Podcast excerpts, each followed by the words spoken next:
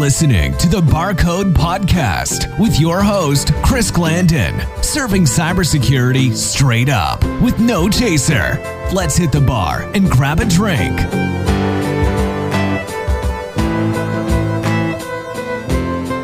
Hey, Chris, what's up, man?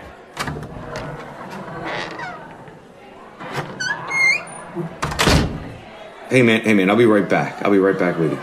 Yeah, all good, man. No worries. Hey, welcome to Barcode, sir.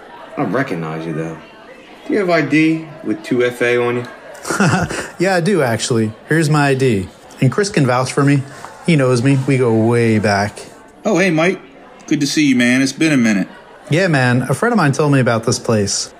And it sounds kind of odd, but I was given explicit instructions to provide the man behind the bar with the code word. Code word is bucket. Oh, shit. Mike, you have no idea what you're getting into. You're about to engage in some phenomenal conversation about cloud, cybersecurity, SaaS, DaaS, and some other crazy shit with only the top experts in the field. It's a new dawn of cybersecurity engineers from all walks of life up there. Sure you can handle it? Oh, for sure. You see that dark tunnel against the wall? Yeah, the one that says enter at your own risk. That's it. It's going to lead you to an elevator. You take that elevator all the way to the top. When it stops, you know you're there. Yeah, man. It's actually called the Barcode Skybox. Only for the elite, but I'm up there all the time. I'll meet with a cloud security expert today, actually. So, Mike, if you want to come with me, I'll introduce you. Yeah, I'm down, man. Let's do it. Okay, Mike, but there's only one drink that you're allowed to take up there with you. We call it the Skylab. The Skylab, that sounds good. What's in it? One ounce of vodka and one ounce of rum. Half ounce of peach liqueur. Half ounce of blue curacao. Splash of pineapple juice. Splash of orange juice. And a little splash of Sprite. Pour all those ingredients into a shaker. Shake it. Strain into a chilled glass with ice. And enjoy. Stay thirsty, my friend. Thanks, Tony. I'll catch you once both feet are back on the ground. All right, fellas, y'all be safe. We'll see you next round.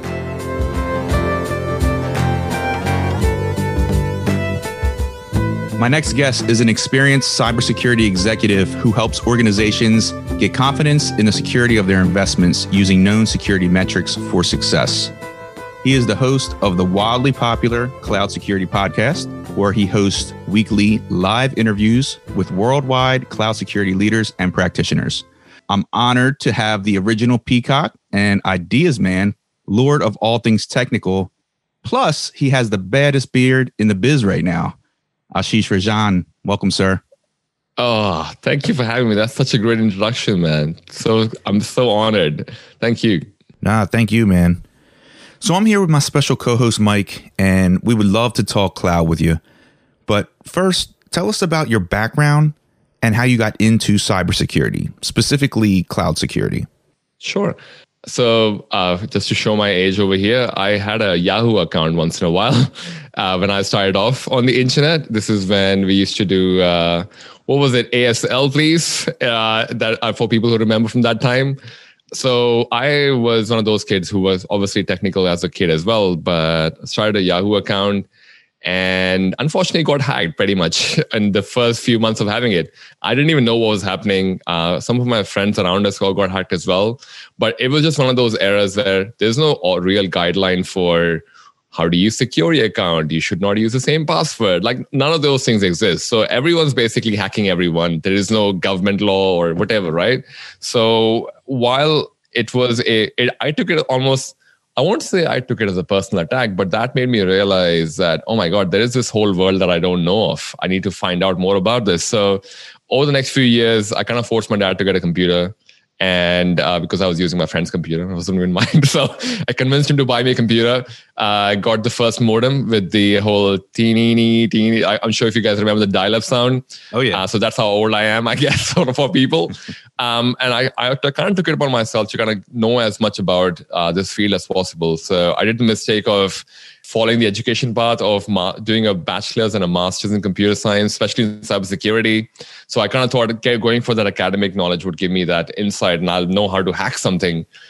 but that was far from reality. Uh, not no hate against the master's degree. I'm sure people would love doing it because they love that kind of space and love the academia.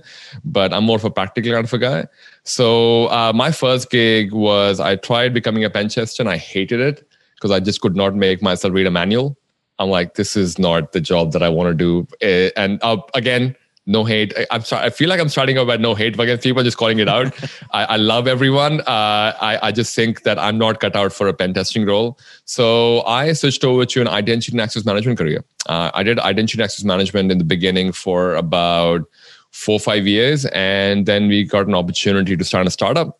And the mission of the startup was so this is around eight nine years ago when cloud is still like you know right now people think cloud is normal but eight nine years ago people are still like oh cloud is unsecure why would i move to the cloud? This is such a bad idea. I'm happy with my data center. And my startups mission and sorry when i say mine we were quite a few people. We think we were about 18 people. Band got the band got together as we called it and uh, we had an example that a um, few of us had already seen the benefits of cloud how we could save money how we could migrate quickly we could see the automation. This is before people started calling devops. Yeah. And uh, we kind of believed this is going to be the future. And we wanted to help organization do this as well ongoingly. So we started a consulting company around it started helping companies move into cloud initial conversations were about let's do let's talk about devops. Let's talk about why you should do devops. And this is the time when both devops and cloud transformation digital transformation are they all meant the same thing. They didn't mean different things. They didn't mean that when you do digital transformation you could just be talking about apis microservices. They just meant you're going to be in cloud. Like right. it was completely okay. Now, nowadays people still talk use it that way but essentially they were different things and we took advantage of that situation to educate people and make them aware that, hey, there is this thing. You can not just save money, you can automate, you can release product faster, you can take all this advantage. Plus, the security is A grade because they've been invested, like they've been vetted by DoD. Like there's so many certifications that they already have that you don't have to think about for your data center. And I say data center because people kind of tend to go brush over the shared responsibility model which is where yes, your data center is certified for PCI or ISO or whatever, but you yourself may not be. So you still have to go through that process. And um, so that was the initial piece that I have used to work with. Uh, so started doing cloud security about solidly six years ago. And this is the time when Australia became the largest consumer of AWS outside of the US. Massive market. There was a massive opportunity as well. I can pretty much say most of the big, biggest companies in Australia have been migrated into cloud by us, at least some parts of it. So that gave us a breadth of experience across financial companies, telecommunication companies, smaller companies, which are product companies. So we got a breadth of knowledge on how do these folks folks migrate, what are the challenges they face, and what's a good starting point. Something that didn't work for one organization or something that worked for one organization, we just transferred across. Yeah, that's great, man. So six years ago is when you started to see, I guess, really the transformation of AWS, right? A lot of organizations investing yep. there, and you got yeah, a, it looks like you got a head start on all that. I, I definitely feel lucky for that because I, I actually had, funny enough, I had a guest uh, a couple of days ago, uh, Zane Lackey from Signal Sciences, and him. So we were talking about the companies who actually made cloud popular, mm-hmm. and so it was Netflix on one end, and then there was Etsy on the other Etsy was on the East Coast and Netflix was on the West Coast. And they were both trying to promote DevOps, automation, security integration. I call them the uh, the Tupac and the biggie of uh, of cloud and DevOps because uh, they totally had the the Tupac was Netflix, which is still known in the cloud security space as as this like leading edge for what people want to be what Netflix is doing. And Etsy on the other end was releasing products like anything. So mm-hmm. they, they were kind of like the biggie of uh, the the East Coast. So yeah, man, six years ago uh, sounds like doesn't sound like too far, but it was a different world. I mean, I guess now pandemic has feels like a different world in one year. So six years is nothing. Yeah, and cloud's come a long way since then. Yeah, yeah. What would you say right now are the the biggest misconceptions about cloud security? That's a great question. And if you were to ask me this question six years ago, I would probably say uh, the biggest misconception is cloud is not secure. That now has evolved more to uh, how do I not get into multi cloud situation. It's a, it's a misconception because everyone's going to go into multi-cloud. Especially if you're a big organization, you would either land in a multi-cloud situation or you would land in a hybrid situation.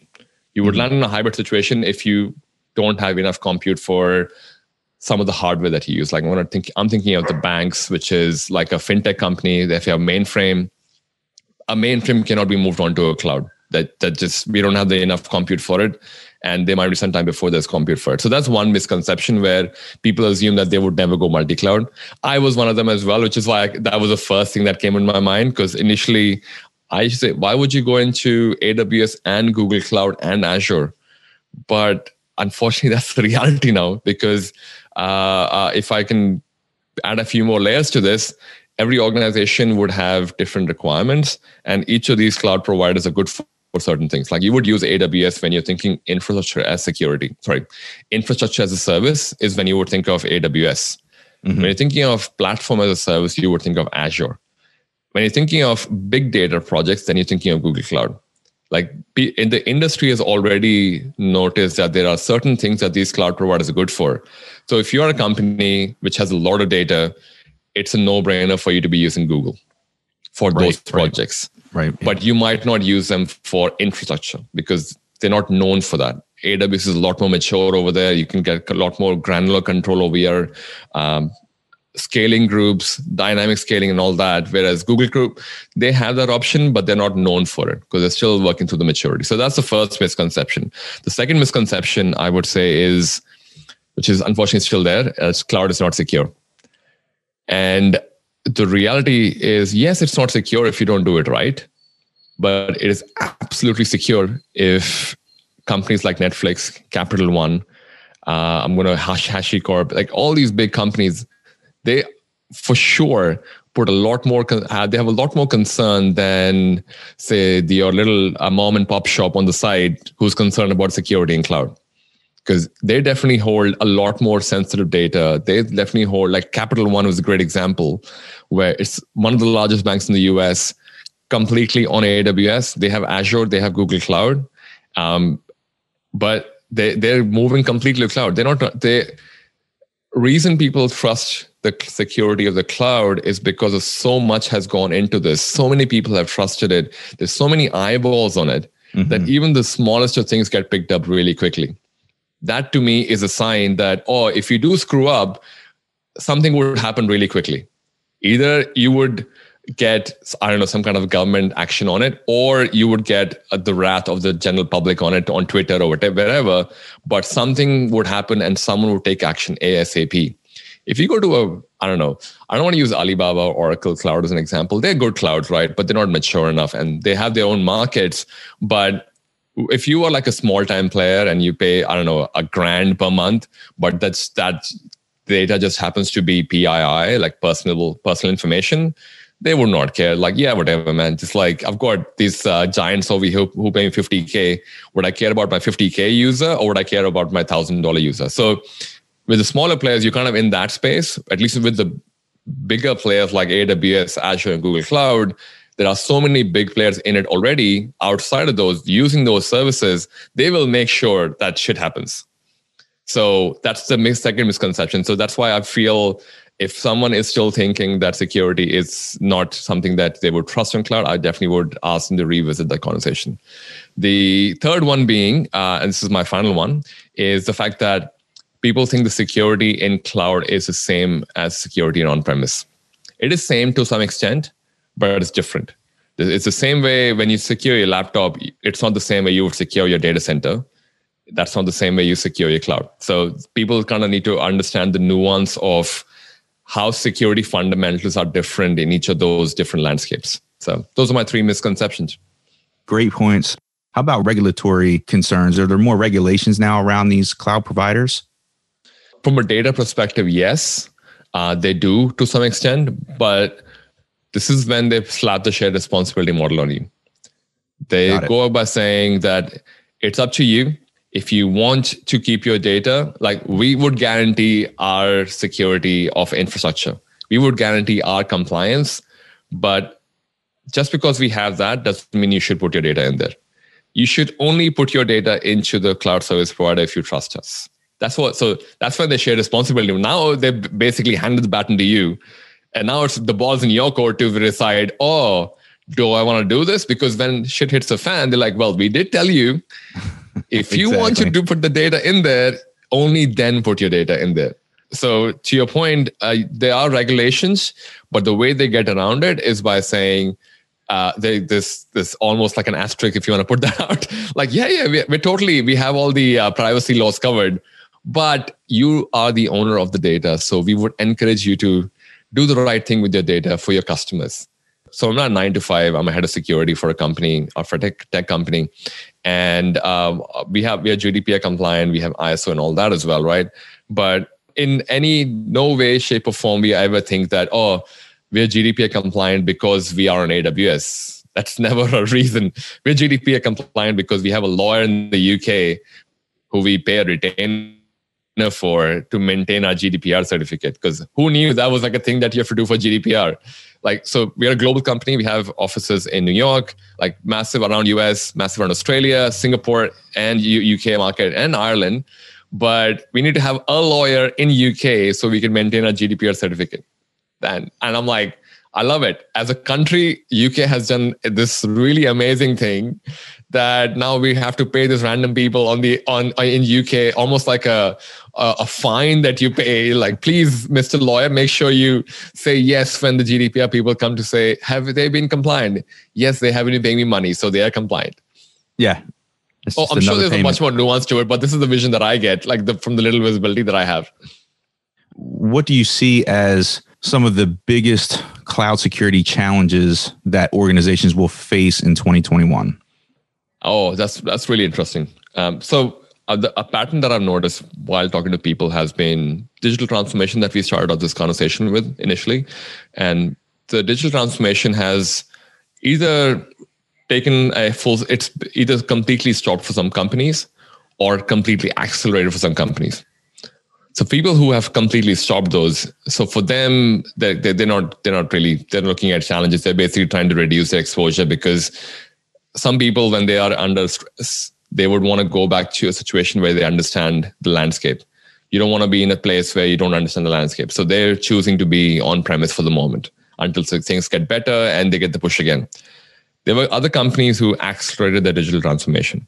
Now the challenges that i see over there for them some of them obviously now they have the whole complex problem of people working from home. No one's within their boundary anymore which is what the cloud is designed for because cloud is always on the internet. But for last six years the cloud providers had worked on getting these direct connect cables and all that so you could feel safe that your on premises linked directly. Now all that doesn't exist anymore because who knows for how long do we have physical offices right? Exactly. we're, we're coming in and out of the whole pandemic coming in and out of tech uh, uh coming in and out of spikes of viruses and all that. So the first challenge that all these digital transformation um, or companies going through digital transformation they're facing from a security perspective is is is more the fact that how do we adjust to this remote lifestyle? What are the things that i should be looking at? Endpoint security blah blah blah. Just add a lot of words. So that's the first layer they're dealing with right? Um, and that's when the whole zero trust conversation that's why it's becoming popular again. Now everyone's talking about zero trust because it's been a thing for 20 plus years but now suddenly people are like oh we should do this because now everyone's working from home.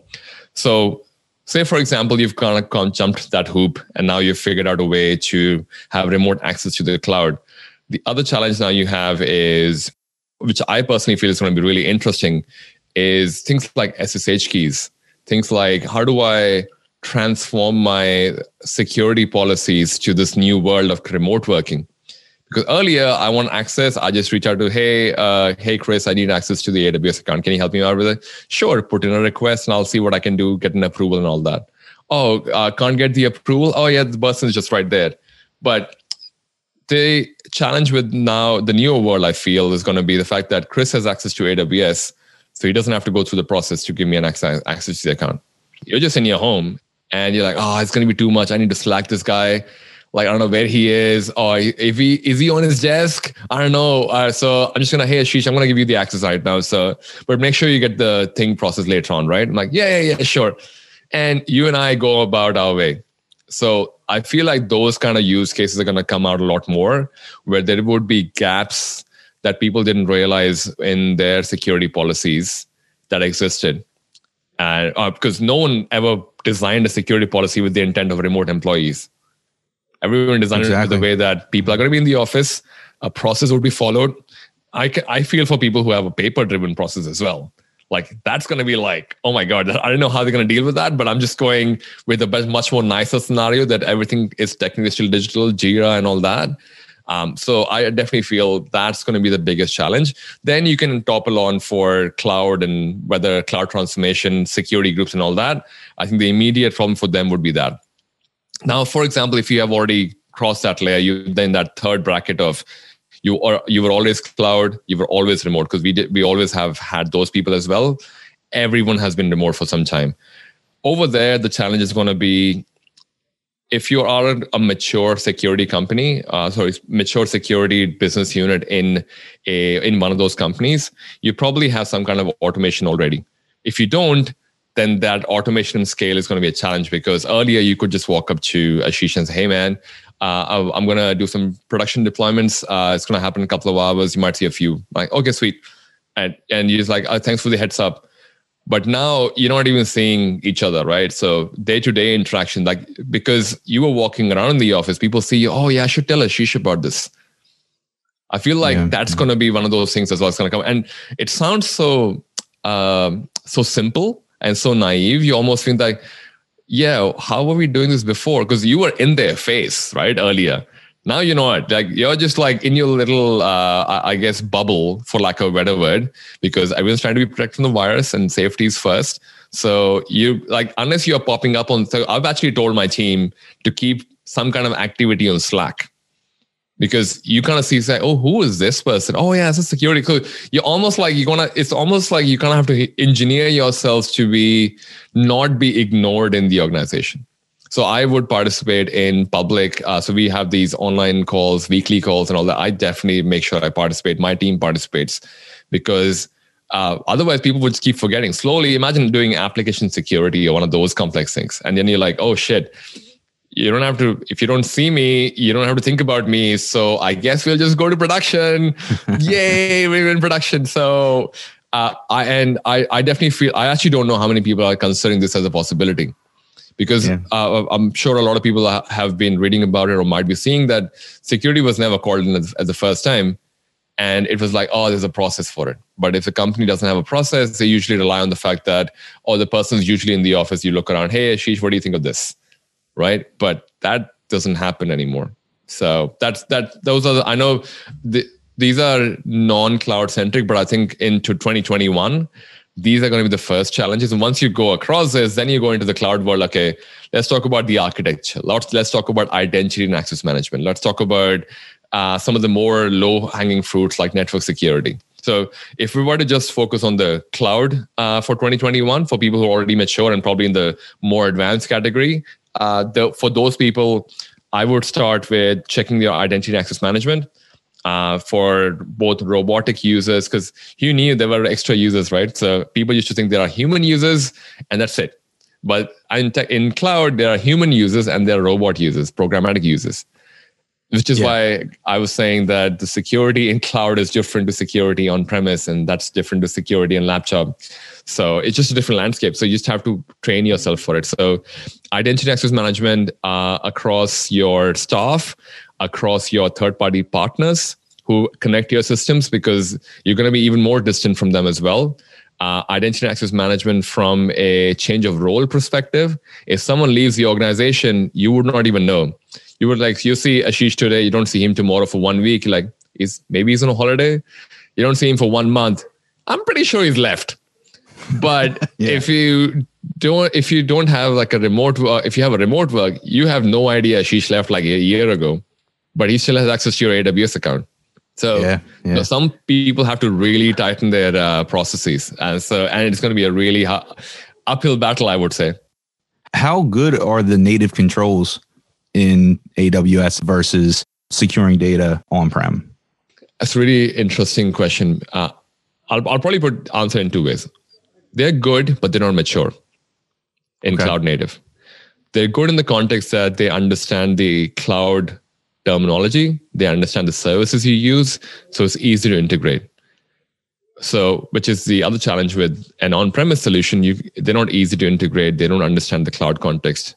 Like a firewall on your on-premise relies on an IP address and the port number, whereas a firewall on a cloud provider would rely on an ID of a server or would rely on a ID of a network. It doesn't rely on the IP address because IP address is a commodity in a cloud service. It's mm-hmm. it's not something that so that's where the whole concept of pets versus um, like cattle. I think that's that's where it came in from, because the whole idea is when you go into cloud because your infrastructure is immutable. You're not trying to SSH into your production boxes. You're not trying to deploy code by logging into a server. You're just deploying code through GitHub or some kind of a SVN.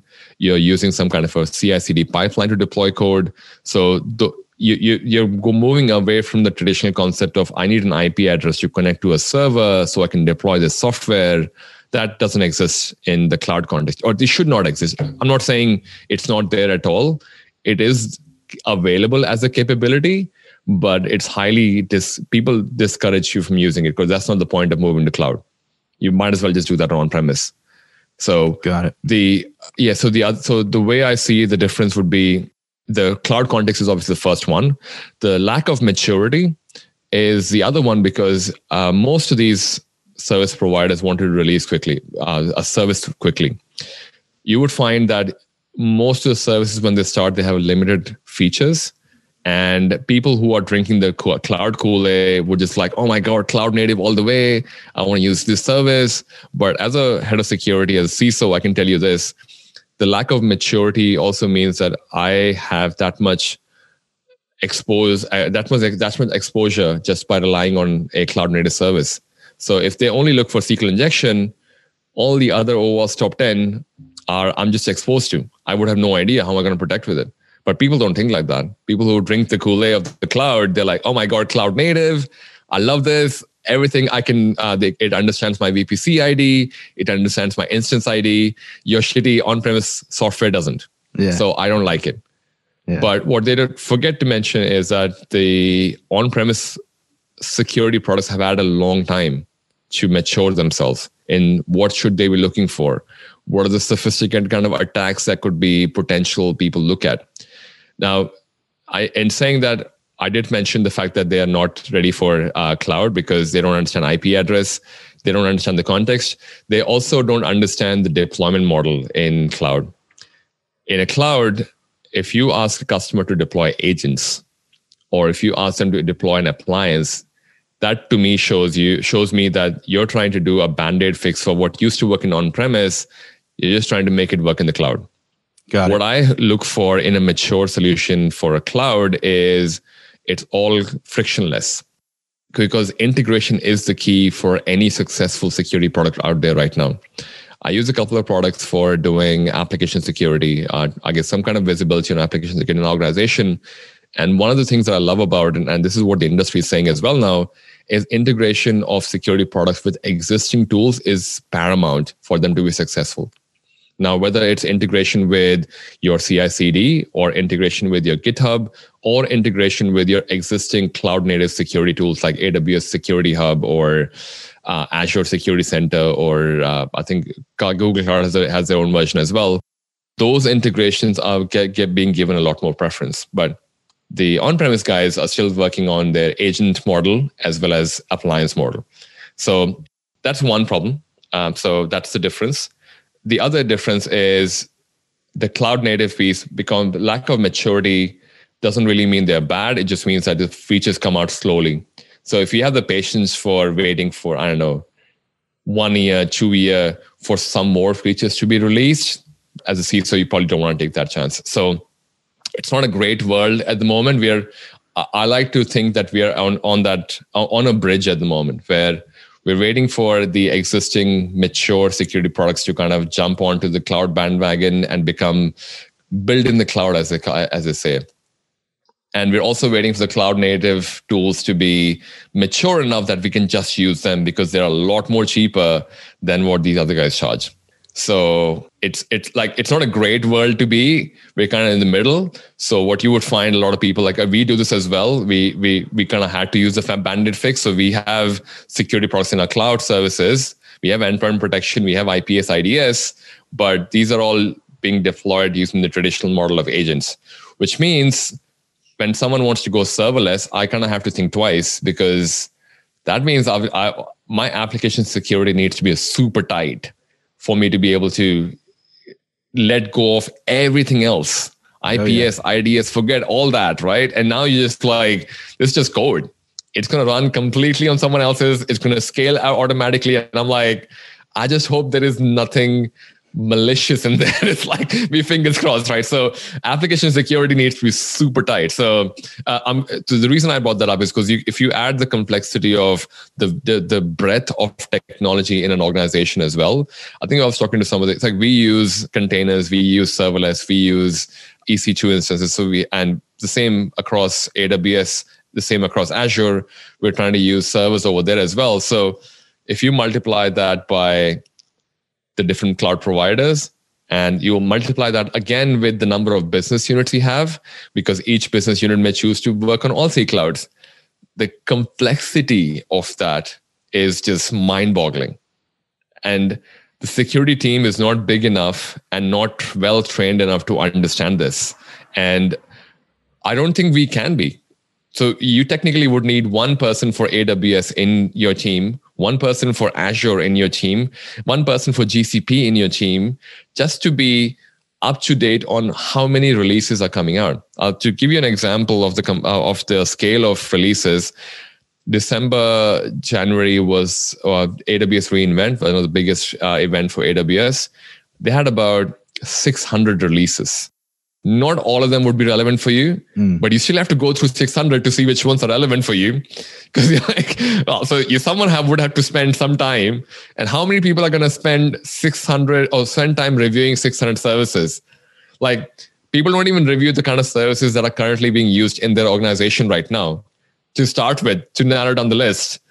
And then you add to the complexity of majority of the things. I, I'm talking about a really ideal scenario for a security team. You have the luxury for having a Azure guy, a, a Google Cloud guy, or a girl, or a, a, Google Cloud guy as well, and you almost go, "Wow!" Uh, I when was the last time I was in an organization where a security team that had that kind of liberty?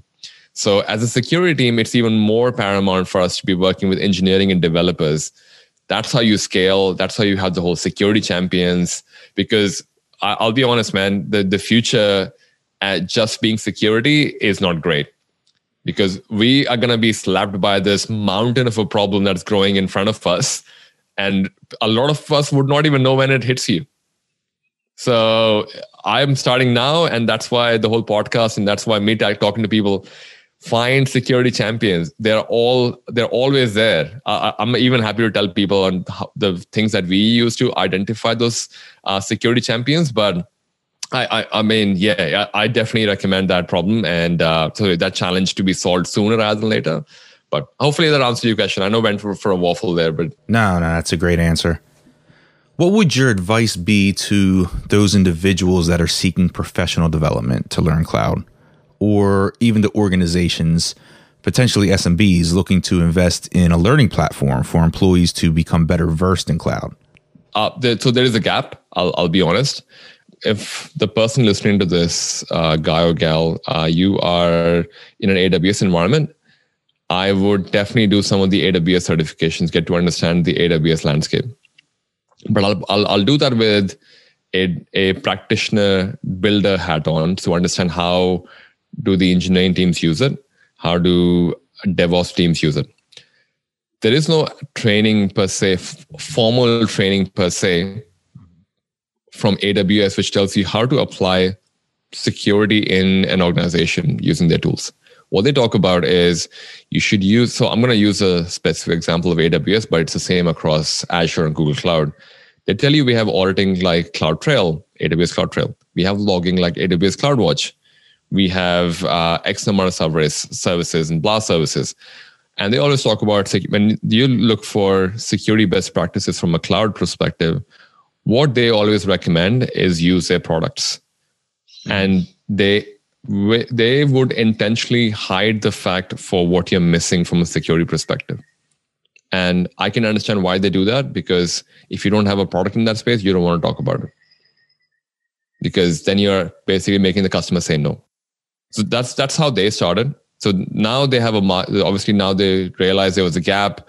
So they started the marketplace and now you can get your own on-premise uh, appliances on your marketplace as well. So uh, the the way I I would approach it is I would once I understand the engineering piece, I understand where they come from, I would look at the security policies if you already have some in your organization and see how that translates into the cloud. Once you have an understanding of it, as and once you start building some understanding of it, you realize soon you need to start kind of building like an almost like an asset register for and i'm going to go step by step and as as as we go through that step by step you can think about the educational gap the individual would have to fill would depend on the gap that they're trying to fill in their organization. As you go through the assets you would realize that you need to understand uh, what are your crown jewels in those assets right okay so let's just for the sake of this example i'm going to say it's uh, i don't know facebook.com for lack of a better word. And you identify that messenger service is my crown jewel because people seem to just using messenger 24 7 so that service need to be protected. It's in cloud and uh, by the way, I don't think Facebook is on any cloud. They have their own data center. So in case people just go and assume that Facebook is an AWS, they have their own data center. They're not using any of the cloud providers. And there's a reason for that as well, which I'm going to go into in a, in a different podcast episode. but uh, once we identify the asset and using the same Facebook example, we say Messenger is, a, is the most crucial service for us. And we now look at what are the AWS services being used by this? Is it internet facing? And um, the reason I'm pointing out those things is because when AWS teaches you to cloud security, they tell you you should always make sure you have CloudTrail turned on. You should always make sure you have logs going to CloudWatch. They don't tell you that you should make sure that if it's not public facing, it should not be public facing. If it's mm. not supposed to be public facing, it should because they don't have to. They just assume share responsibility model again slapped on your face. Like it is your data. It is your application. You should know what needs to be done. So it's not in there. Well not just the product suite but it's not it's no benefit for them. Why would they talk about this? That's why i would recommend if you're starting off now you've since identified the assets you've identified the aws services you're going to use now you start looking for how do i protect these services? Now after so much bitching and moaning as i was saying because they're a massive cloud provider now each of the services in aws has a security best practice in their documentation. Anyone can access it. It's on public documentation.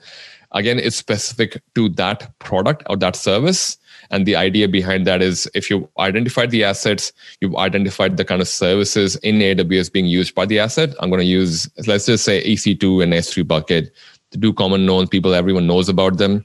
So those are two services that you use for messenger. So you might just go onto the documentation and there's a section in there for security best practice. You can just have a look at that and what they recommend. They talk about encryption but you would find that because you've already gone through the exercise of trying starting to map some of your existing security policies to cloud you would find you probably are already covering for most of them already. Because what they would talk about is encrypt everything in transit in uh, at rest. They would also talk about have a load balancer. They would also talk about use security group. I'm like yeah duh. I'm like of course i'm going to do that. But you would be surprised how many people like to chris your point small smbs don't know this mm-hmm. they, they just want to have a business and they want to make it secure but there's not enough information out there for them to make that informed decision. So this is helping them as well but for the, this is good for people who may be experienced too as well. The advantage here is now all the knowledge you've collected about aws and the assets now you put that to work with the experience you've collected for security or for all these years. Now you think, start thinking like a hacker you know, now put your hacker hat on go okay if i were to attack this what else am i looking for am i the network is that being monitored maybe not. So maybe I should think of IPS IDS or some kind of network analysis tool. What about my server? Does my server have any kind of protection on it? Uh, I'm a anti antivirus kind of guy, but in some situations it does make sense. And this is weird coming from a security person. I'm sure it's controversial, but I definitely feel if you have an immutable infrastructure, you should be able to design your code in a way that if you do get infected, kill the machine, move on to the next one. It should just happen. but not everyone is in that stage. So for people who are not in that stage, definitely put an antivirus. It's like I 100% put an antivirus. Uh, but the reason I'm anti-antivirus is because I would love for people to move to that space where we're all using immutable architecture. We're all only deploying through CI/CD, only using GitHub or, or well, GitHub is just a product, but you could be some form of code repository to push out code. So I know exactly who had put in that code and I also know what kind of access that person had. So I have a, almost like a timeline. You can follow the entire chain. Right now, the chain is broken because I don't know if Ashish might logged in directly into the production and swapped something. That's where I'm, I'm going to go into the whole thing about why dev environments are different to test and why test is different to production. That's where you land on that problem. But coming back to our uh, engineering piece, so as you're starting to peel different layers, now you think about endpoint security. There is nothing from AWS on endpoint security. They don't do that. So they tell you to go marketplace. There is nothing from them for IPS IDS. They they realized that they were losing the market for SIEM. That's why now they have things for log aggregation in terms of a SIEM solution, which you can trigger events. You have GuardDuty for threat detection. They have threat detection now. Um, same for Azure and Google Cloud. They all have some kind of a service, but it's not everything that you would want to have as a security person. So the as a experienced security person listening to this thinking how do i upskill myself in cloud and be valuable for my organization for cloud as well? That's how you would do it. You probably skill up in cloud first. You don't have to be an absolute expert to deploy everything and deploy all services like know what all the latest services are. You just know to be dangerous enough to know what a service can do and how do you secure it. And then you go into assets look at what you have and you start looking at what services are being used go through the security best practice of that service on the documentation piece see if there are some benchmarks already out there. Like if you're using docker there's docker benchmark for security there's kubernetes benchmark for security. If you're not using servers that is. Uh, there's server serverless has their own things as well with iam roles and all that. Once you've identified the gaps now you start building towards okay what's missing in my policies? As because remember we started with updating the security policy so now you kind of fill that gap where, oh, this is what we're missing. This is how it would be different in cloud. Or you could use this exercise to build the cloud security policy for your cloud. So that's what my advice would be for those folks. So, Ashish, I, have had the luxury of working with a lot of customers across many verticals just like you, and, and I kind of enjoy that avenue, right? Because you get to hear regulatory requirements, likes, must likes, all that kind of stuff from healthcare and manufacturing and, and fintech and what I've seen more customers at least begin conversations with, if not actually do this with their strategy, when we talk multi cloud, I've seen more mm. customers branch out of just the big three and look at alternative solution providers like Zadara or Wasabi or even Backblaze or other, you know, storage or compute cloud providers. I guess my question to you would be, have you seen that in your experience? And when we talk about multi-cloud, when we start getting out of the big three who have been a little bit more established, are there hmm. any additional security practices or concerns or bits of information that as a business, an organization, or an InfoSec team need to consider when we look outside of the big three? I would be definitely concerned for organizations going all in into a non big player. I'll, I'll, I'll, expand on this as well. Why? So I've had examples of people. Actually, funny. Yes, literally last night we, uh, on Clubhouse we were having this conversation about Alibaba and how Alibaba has this massive uh, market in Asia, but no one uses them in the US. And uh, so, so, this lady that I was talking to, her and I were just talking about the fact that oh, AWS is the the second largest consumer is Australia, the largest consumer being US, and there's still big players um, and what what seemed to came out of that theme was the fact that the lack of maturity means everything that we take for granted in the big three. And I'm going to give actually quantify that with a few examples. Let's just say dynamic scaling auto scaling group that people call in AWS, uh, other word for that, auto scaling group in Azure as well. But that whole concept of dynamic scaling is a custom code in Oracle Cloud, Alibaba, and all these.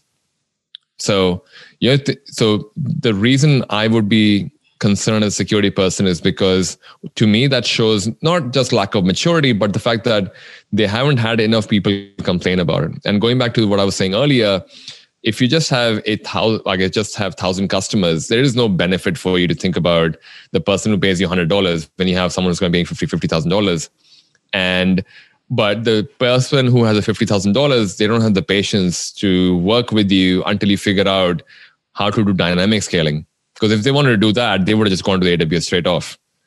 I, I love how this economy is growing as well because I definitely feel there's a need for more bigger players, more than just the big three. And the simple reason for this being it, the, the competition is going to drive more innovation as well from both sides, right? People would just wither away. Uh, and uh, I'll use the example of Oracle the the whole word the street for why Zoom went down the Oracle path was because they got a really sweet financial deal. To, to the point that like it was almost free running the the the servers on Oracle. So if you get that kind of a deal and you're uh, like we're using Zoom, and you're like, why would you say no? Like, yeah, custom code, sure, because I'm just spending money on uplifting the platform, but every hosting is free.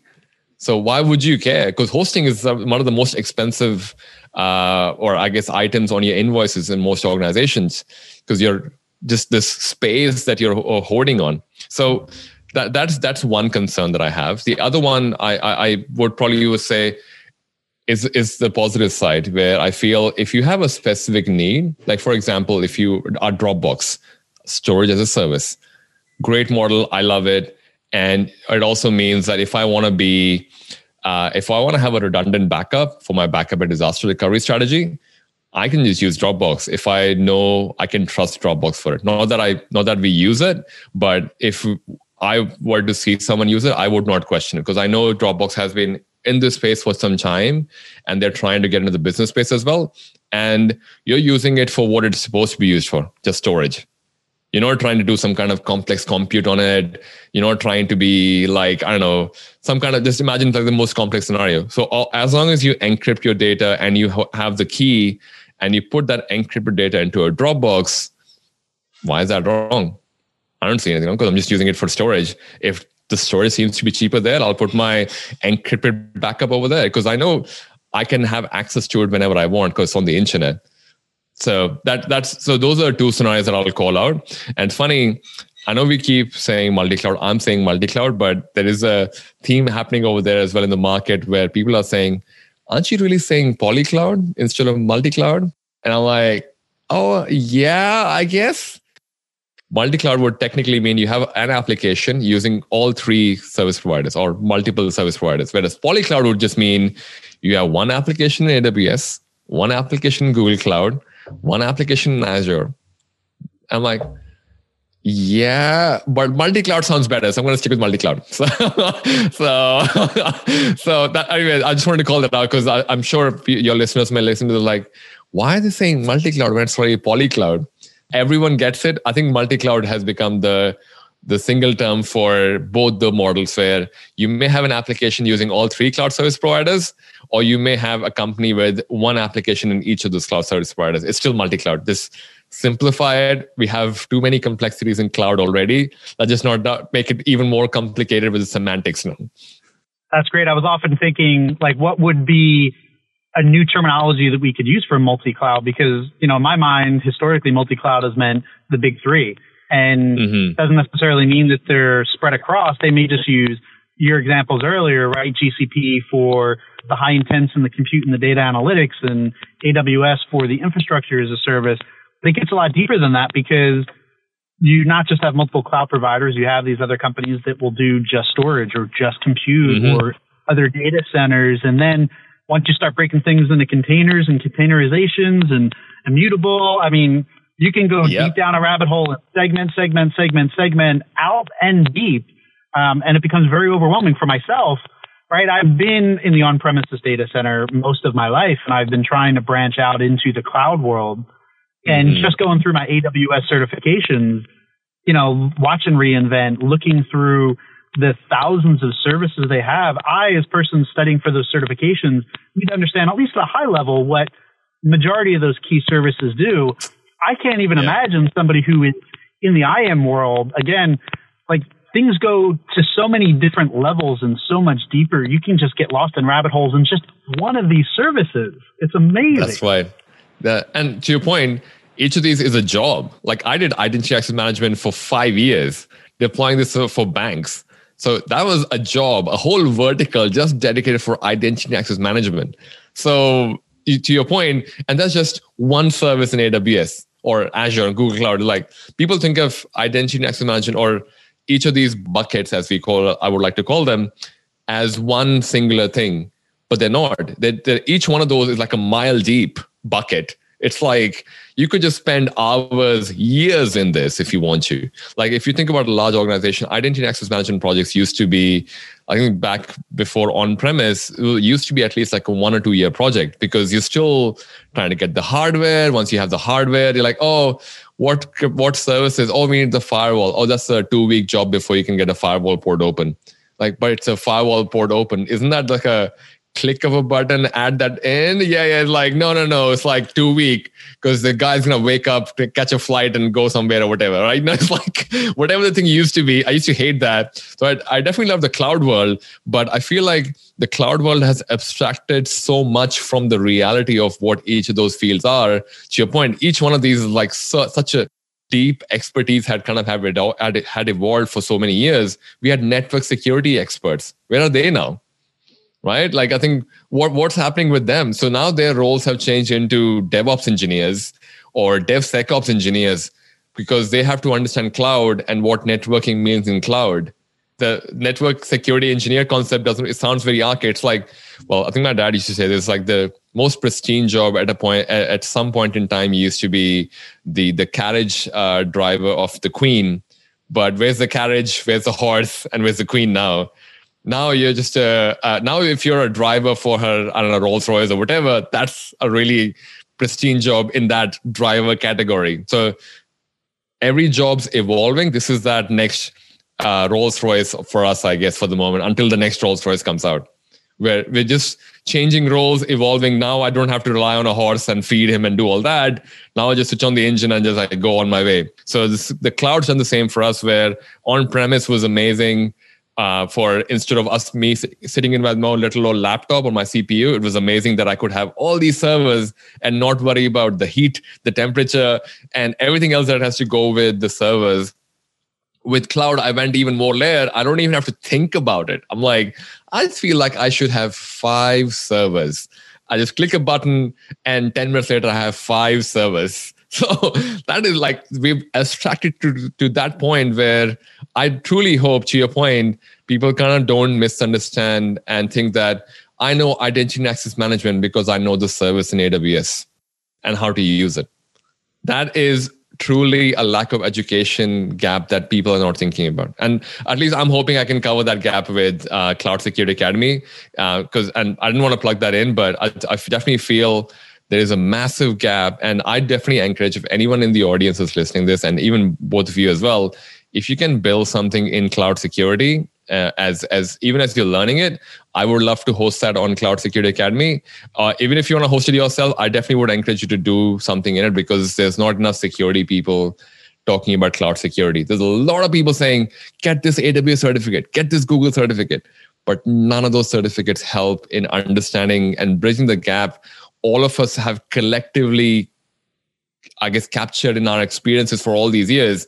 Like I've got a gray beard now, so well, uh, Chris, you have some as well. but uh, yeah, yeah, you know, like I think, it, but like we didn't. It just didn't gray. It didn't go gray yesterday, right? It's all the experience we have covered in the different scenarios we have seen.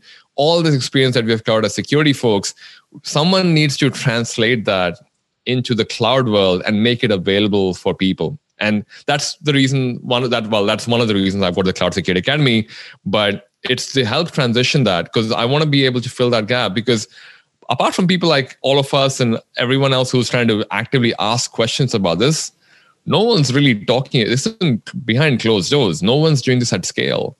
So unless someone listens to this podcast or people like yourself go and ask questions from other people like, hey, do you think that information has been abstracted for way too long? Like people don't realize how complex identity access management or network security or deploying service at scale is and how what does it mean for security when you deploy this at scale because that's abstracted right like i think nowadays the same thing as um, uh, the, the, mobile phones of the world today. Like I think we are connected on the Wi-Fi on our phones.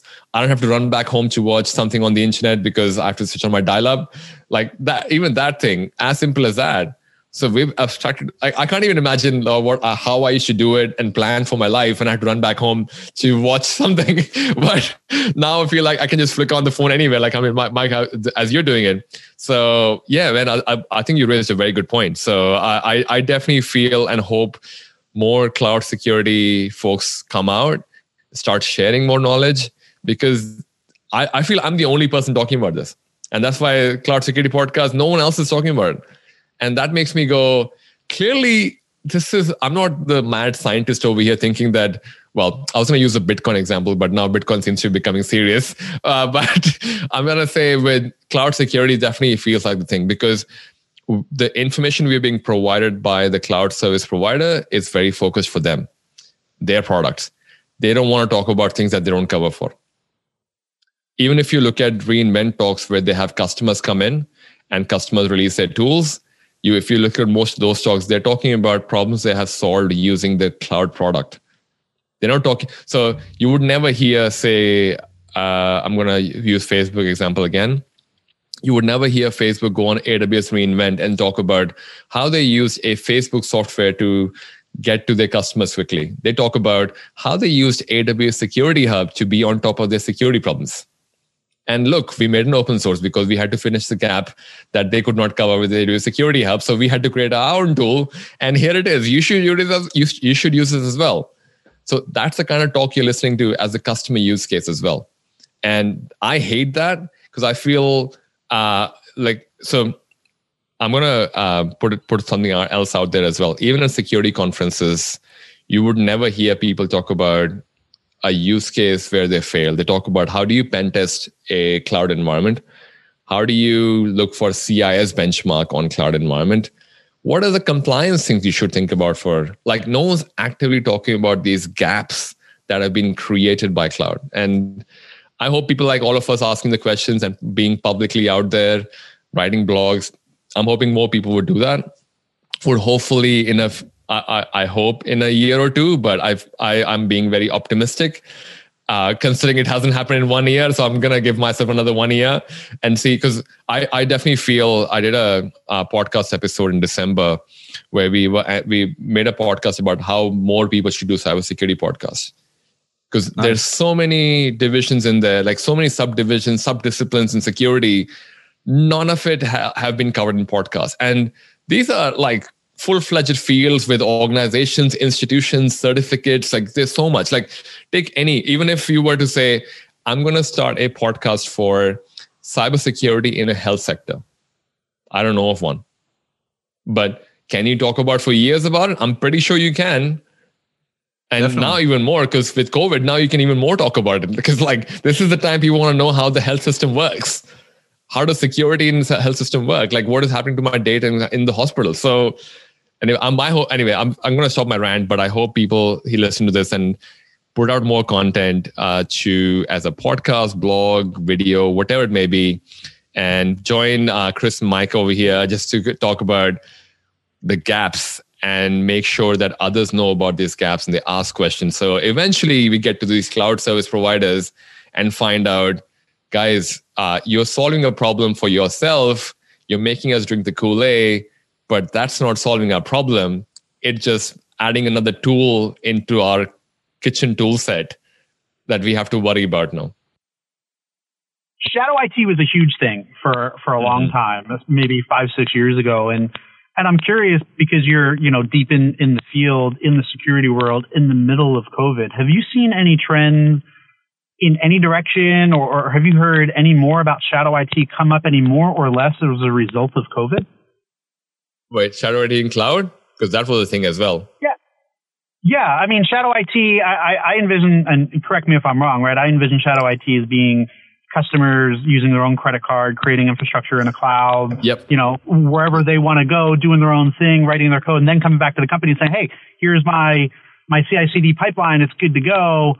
Mm-hmm. But I would I would envision that because everybody's working from home, they don't have managers looking over their shoulders. They don't have all of the traffic and analysis that was built for the on-premises workforce.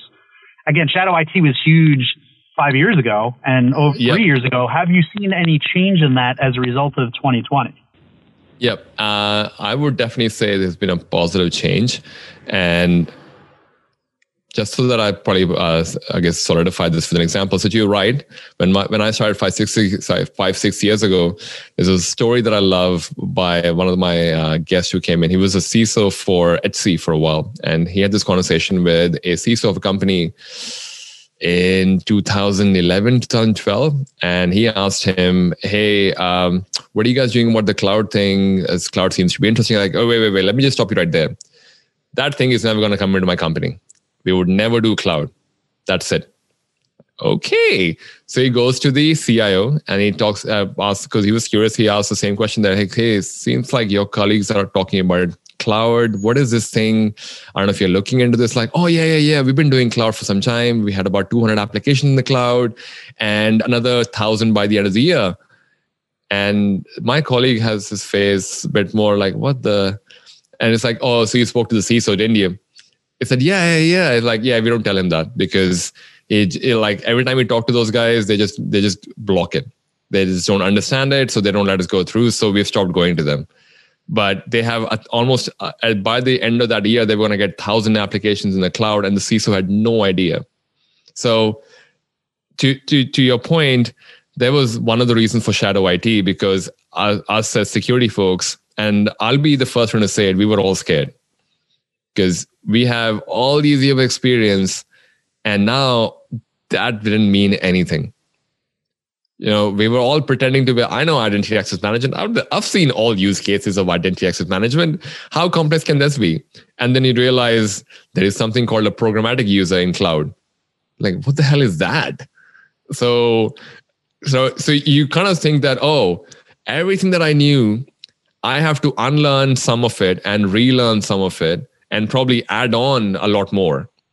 So a lot of us may may not have been as open initially to the idea of learning new things because and I I totally understand like if you if I'm close to my retirement I'm not saying all old folks older folks were doing it but if you're close to your retirement and you have like a few years left before you retire would you really want to learn that or would you want to learn how to fish if that's if that's something that rocks your boat right? So we kind of had that initial transition where a lot more uh, older folks were like adamant, nah, do not want to go through this path, blah, blah, blah. So it, so shadow IT became a really popular thing at that point where everyone's just swiping credit card right, right, right, left and center and building these huge cloud environments. And then they soon realized because the usage became so high and started putting critical applications in there that they had to eventually tell the business that, hey, we have this thing that runs over here. We should probably uh, move it to a proper account because I can't handle all the bills and all that. So the business slowly started to get no- take notice because oh, this is this cloud thing is good. And uh, did you guys know about this cloud security, guys? Like, no. Like what? What? We were never involved in this. And then security team or uh, security or community started complaining about the fact that we are always called last. We were never called in the beginning. Yeah, no shit, you'll be called last because you're the ones who were saying no in the beginning, right? And I'm I'm just being honest because that that's that's the reality of and hundred. I was one of those scared people as well, so I'm not shy in saying that. Oh, uh, I didn't understand it, so I was a bit like, uh. But the approach that I used was, I don't know this. I know security, so why don't we work together to understand this? So when I was doing that consulting piece, that's what worked for me. And that's those five years were me just absorbing and almost linking what I knew about security to how that fitted into cloud. Because every time I would get a complex situation now, like, okay, I got my security fundamentals. Like all of us have our fundamentals. We know encryption, but how it's applied, what's the service is called, Yeah, like you know, it it may change depending on if you're using HSM or you're using a service or whatever you may be using. The application may be different, but encryption hasn't changed. It hasn't changed for 40 years, right? Or maybe even longer. So we know the concept. It's just how to apply it is different. So if I just turn around when my engineering team comes up to me and I says, "Hey, we're going to use this service called insert new awesome service name," and you're like, "Okay." Let's talk about identity access management. How are we going to do identities? What kind of uh, users will be using it? Cool. All right. So you only have two users.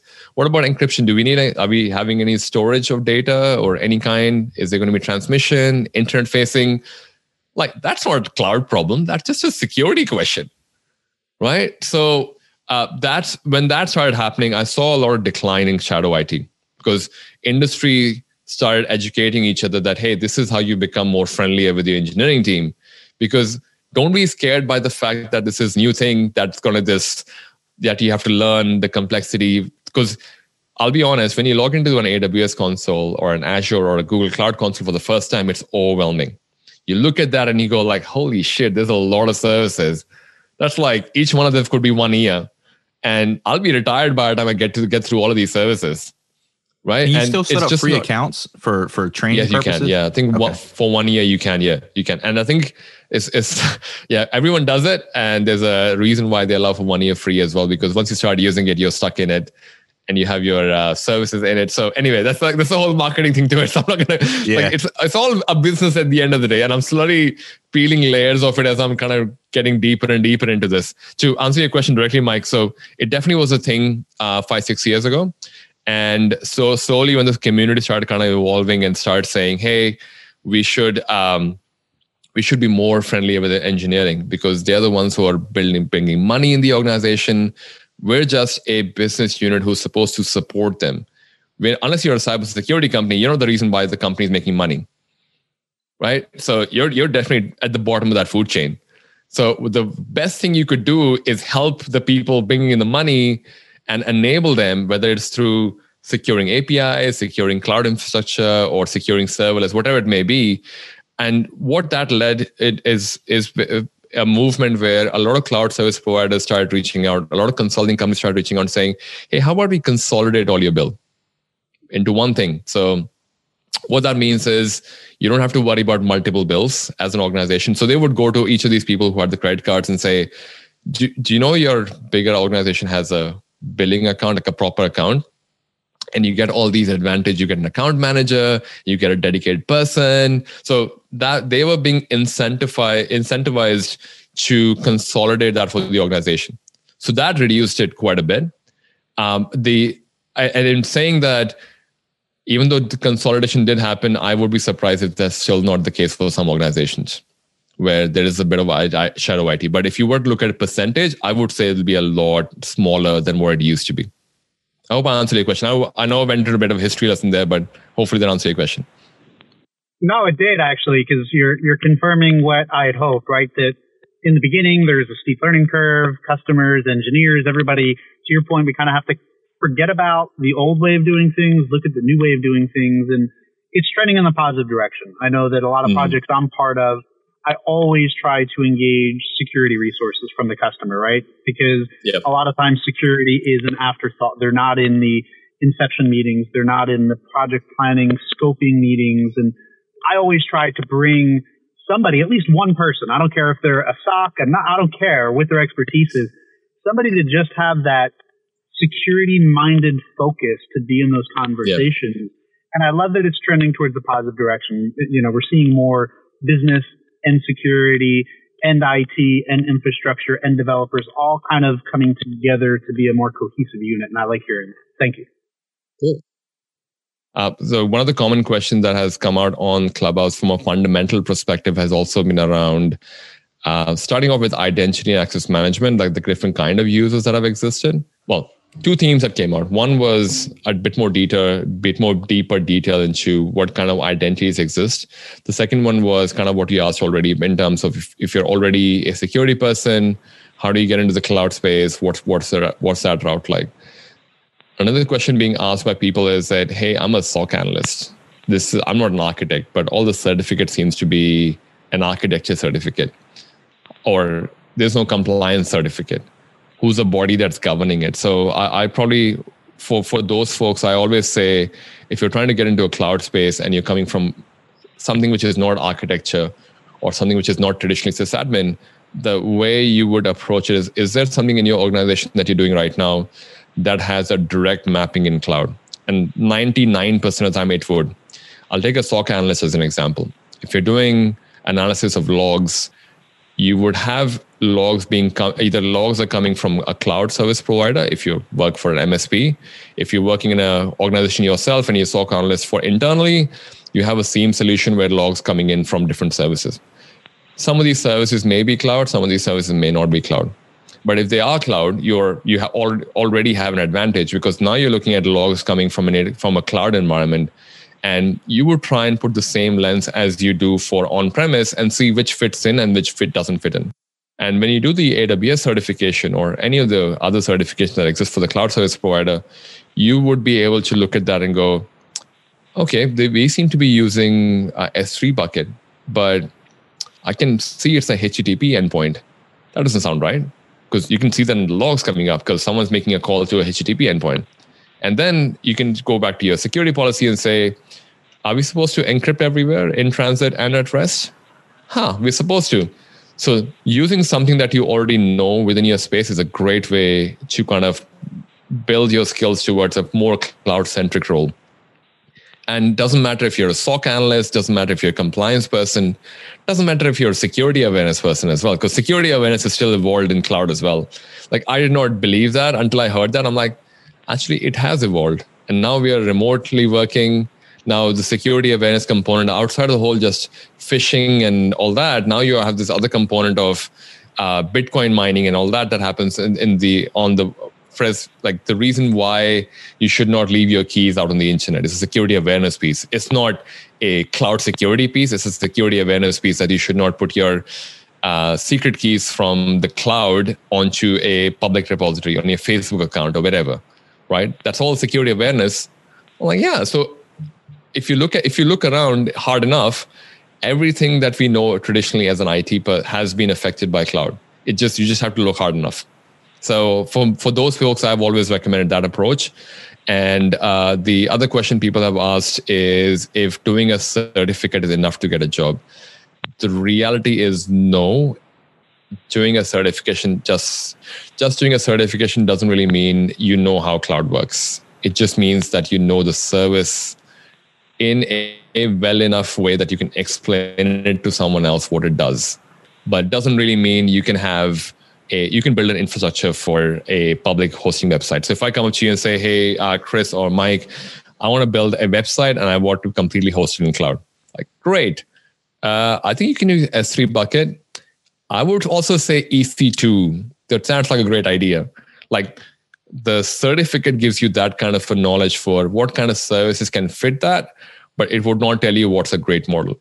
Fortunately, this was also a gap that was identified and I'm sure hammered at all the cloud service providers. Now, all three of the major cloud service providers have reference architecture. But I'm, I'm going to add a but to it because the reference architecture, the reason they have the reference architecture, the way they have messaged it is to say, if you are a small to medium sized business, use this reference architecture to deploy a web website on AWS or Google Cloud or Azure or to deploy a database onto a Google Cloud or a Azure or AWS. What they don't say is no one's vetting that for security best practices. Like the example that I gave of the website thing, I think there's they make the storage available public because it had to be because but it expects you to have the data just there. But what if your data is more dynamic and doesn't work for S3 bucket? That doesn't fit that model because S3 buckets can only hold static files. It cannot have dynamic files. Unless it's changed since the last time I know it, but I love this caveat and I throw this every time and I'll encourage others to do this as well. Whenever you're in a conversation with someone about um, cloud and you say something about a service and you get a, a flustered look for someone, you're like, unless it's changed yesterday, because you know how cloud keeps changing and they keep releasing features without like, telling it, let, telling anyone about it. Maybe it has changed. Has it changed yesterday? Just just because looks like you gave me that flag look that I wasn't sure if, if I'm saying the right thing. And you're like, oh yeah, yeah, it changed yesterday. As of this morning, there was an update. I'm like, yep, great. Good to know there was an update this morning. Now I have update knowledge. I'm not going to be actively looking at what kind of services are being updated because it's not humanly possible. Amazon, uh, Azure, and Google Cloud, they have hundreds of people on just one service. And expecting one person to know all the service is not fair. And, and it's just not practical as well. You, not, nothing wrong in being an expert in one service, but it, I, I would ask people who listen to this go, allowing yourself to be okay with not knowing everything about a service, but knowing just enough that you can help your engineering colleagues to make the right decision because you've been doing security for some time so you have some fundamental understanding of it and you can work out the nuance of how it's implemented and what advantage of cloud native you can have as you flesh out the detail with them on the architecture. So when you look at the reference architecture you kind of use that same i guess security lens on top of it and see which ones of which one of these makes sense and which one of these don't make sense for you and then use that as a, a sample architecture and go, okay, if I were to build this, this is how I do it. Now, what that also means is when you go into an interview, you have solid stories for architecture that you have designed yourself, and you can point out the specific security things you would have seen there. Like I would pick that candidate over someone who just comes in and says, I have AWS certificate. You know what I mean? Like the, the, the difference as a hiring manager. So you would increase your likelihood of getting hired if you've already done that exercise. Obviously, it expects you to do work. Unfortunately all of us have to do some work to get some knowledge anyways. Knowledge doesn't just come in freely nilly. You still have to google sometimes to find out the answer. Uh, so that's why we i don't know if you guys have heard the service let me google that for you when people get that yes. lazy that they don't even want to google it. So yeah those are some of the other questions that came out but yeah i, I thought it'll be helpful for your audience as well. Definitely and thank you for sharing yeah, that. no problem man. And this is uh, the funny thing is, is this is a very common question being asked. Like I keep, I kept getting asked this question like every other day. And I, I did not realize this. I'm like, it could be this big ass thing that, oh my God, you have to be this AWS or Azure or Google Cloud security expert or even like a AWS certified person to even understand these services. No, like I know so many people who just did the old school way of trying out a service, see what it does, and understand it. No need for a certification there. This is what we did all did. That work still works. Yeah, I don't think you can avoid it now. Right? yeah, that's right. That's right. You can't. Like everyone's being shoved into like yeah, a cloud world. That's right. Definitely. So I want to get your take on CASB because at its core, a CASB protects cloud services and secures access to cloud-based resources. So in your opinion, do you see this tech progressing? Do you feel like it's headed in the right direction? Uh, no, I mean, I, I give you my short answer. I don't think they have a future. I'll just say that. And I, I, I, the, the reason I say that is because and you could see this in the market already. So the five, six years ago when we started, and uh, uh, anyone who may be listening to this and working in the CASB space, don't take this in the wrong way. This is my personal opinion, and I'll, I, I, I do want to give reasoning for why I think it's it's on its way out. The first generation of cloud and cloud security, when we started six years ago, was just education like people that just didn't know what cloud security meant. It's just such a vague, vague term. What what does it really mean? I don't know. I don't understand it. I'm gonna not buy it. Right. That was the first generation. So to give them some satisfaction, what people started doing is uh, all these Amazons of the world started having services like CloudTrail, auditing services, security services. So to give some comfort to the security folks to feel, oh, there is something familiar that I know about this because I know what an audit log is. These guys seem to have an audit service. That was the first generation, but there was a gap there.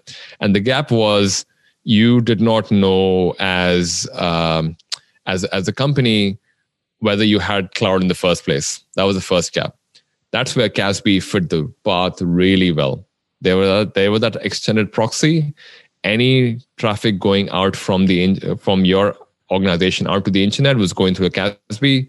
So you knew exactly what websites were being accessed. So you could have this concept of approved applications, right? Now, as things evolved, cloud got more mature, a lot more people were in cloud. People started realizing, actually, oh, I'm okay with people going to cloud. Now, since you've made a cloud an approved application, a CASB cannot go into a finer detail for what exactly is Chris doing in AWS because it doesn't have the context. It just knows from a network perspective. It can see a network request going. So uh, that's that. And now, if you add the whole remote working context as well, the whole on premise proxy thing doesn't exist at that point. So that's why I feel it's on its way out until they evolve into a CSPM, a cloud security posture manager. Okay. So you you can be because believe it or not, I do believe there would be a hybrid world eventually. A hybrid world in the context of you would still have some data centers, some have multi-cloud, poly-cloud, whatever you're going to call it. So there would be a role for a proxy. There would be a role for a single pane of glass which covers your proxy as well as your cloud service provider. So if you can show a security posture of AWS along with whether it's an approved cloud service provider or whether the Dropbox is allowed in the VPN traffic or one of those ones, it needs to evolve. It in its current form, it just cannot. I, I can't. I don't see a future for it. And it may sound harsh, but that's those those are the reasonings for it if it changes tomorrow and suddenly we all go back into the offices and people say actually remote working is shit i love seeing chris uh, chris in person every day because such a jolly guy mike i love miss i miss miss having coffees with mike every day and if we go back to that world maybe it may change again but with the current way it stands i i don't see a great future for it until they evolve into uh, cloud service provider uh, posture management and some of them have already started moving that direction already the people who are using CASB have an advantage that they already have a proxy for traffic going out on the going out from the from the office. So they already have that, which the which the clouds don't. Cloud has given you like a direct connect and go, yeah, there you go. You have a direct connection between me and you. That's what. So they're not monitoring traffic. So what you can do is at least be able to have, if you can have visibility of the network and of the cloud you you've created a space for yourself which doesn't exist right now. That's like you could be that next generation of CASB where suddenly it's you don't not only get the network information for what the cust- what your staff is accessing, but you also get a posture information of your cloud cloud service provider as well. So you get to also see whether I'm CS CIS compliant on AWS. So that could be the next model. Um, anyway, that's that's my thoughts on it, and I I I definitely feel it's one of those models that require a next evolution but the evolution seems to be really only happening in the CSPM space, the infrastructure as cloud security space, CASB space. I don't see much evolution happening.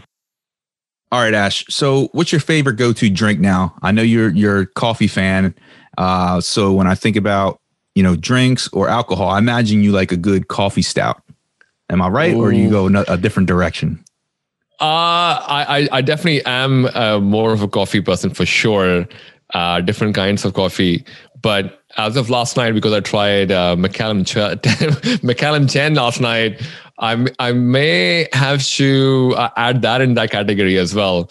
So for people people who wouldn't have, I'm, I'm sure you've tried it. I, I, can see you smiling already. Oh yeah. So I I definitely encourage people to even if you're not a Scotch person, even if you're not a Scotch person, definitely give it a shot trust me, that first sip is worth it.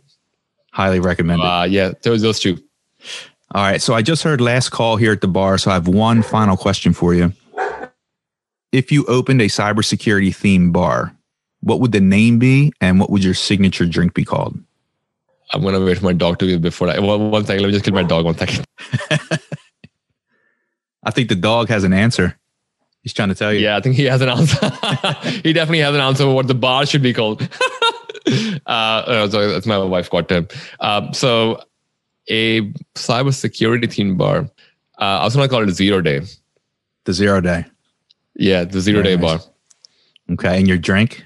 Oh, uh, I would uh, oh, that's a dangerous one. yeah, I know. So it's like so SolarWind would have 90% alcohol in there and 10% soda. oh man, that's great. That's great. Well, Ash, thank you for taking us on this uh, on this journey through the cloud and really sharing a lot of information with us. I got to jump on this elevator and get back down to ground level. Um, but I, uh, I I wish you great success with your podcast and all other future endeavors. And real quick before you go, would you mind sharing with the audience your uh, social media footprint, your website, how people can find you? Yeah, sure. Thanks, man. Thanks again for having me. So, uh, people can find me uh, on LinkedIn. It's Ashish Rajan. Uh, and if you're after the podcast, it's www.cloudsecuritypodcast.tv.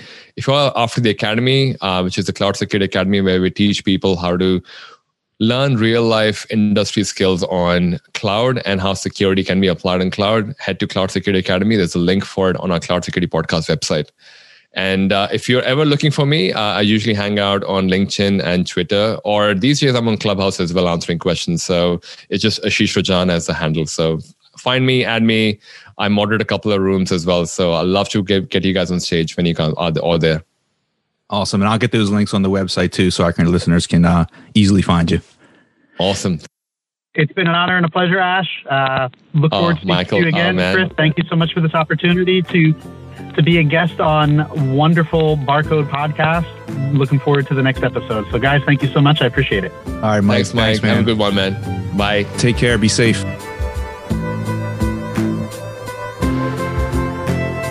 Barcode patrons, if you enjoyed this episode and want an easy way to support the podcast, please leave me a review on iTunes or Apple Podcasts.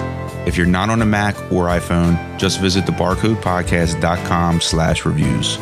I appreciate all the support. Cheers. Unfortunately, it's time to shut the bar down for this episode. Thanks for stopping in. See you next time. We'll save you a seat. Be sure to check us out at thebarcodepodcast.com.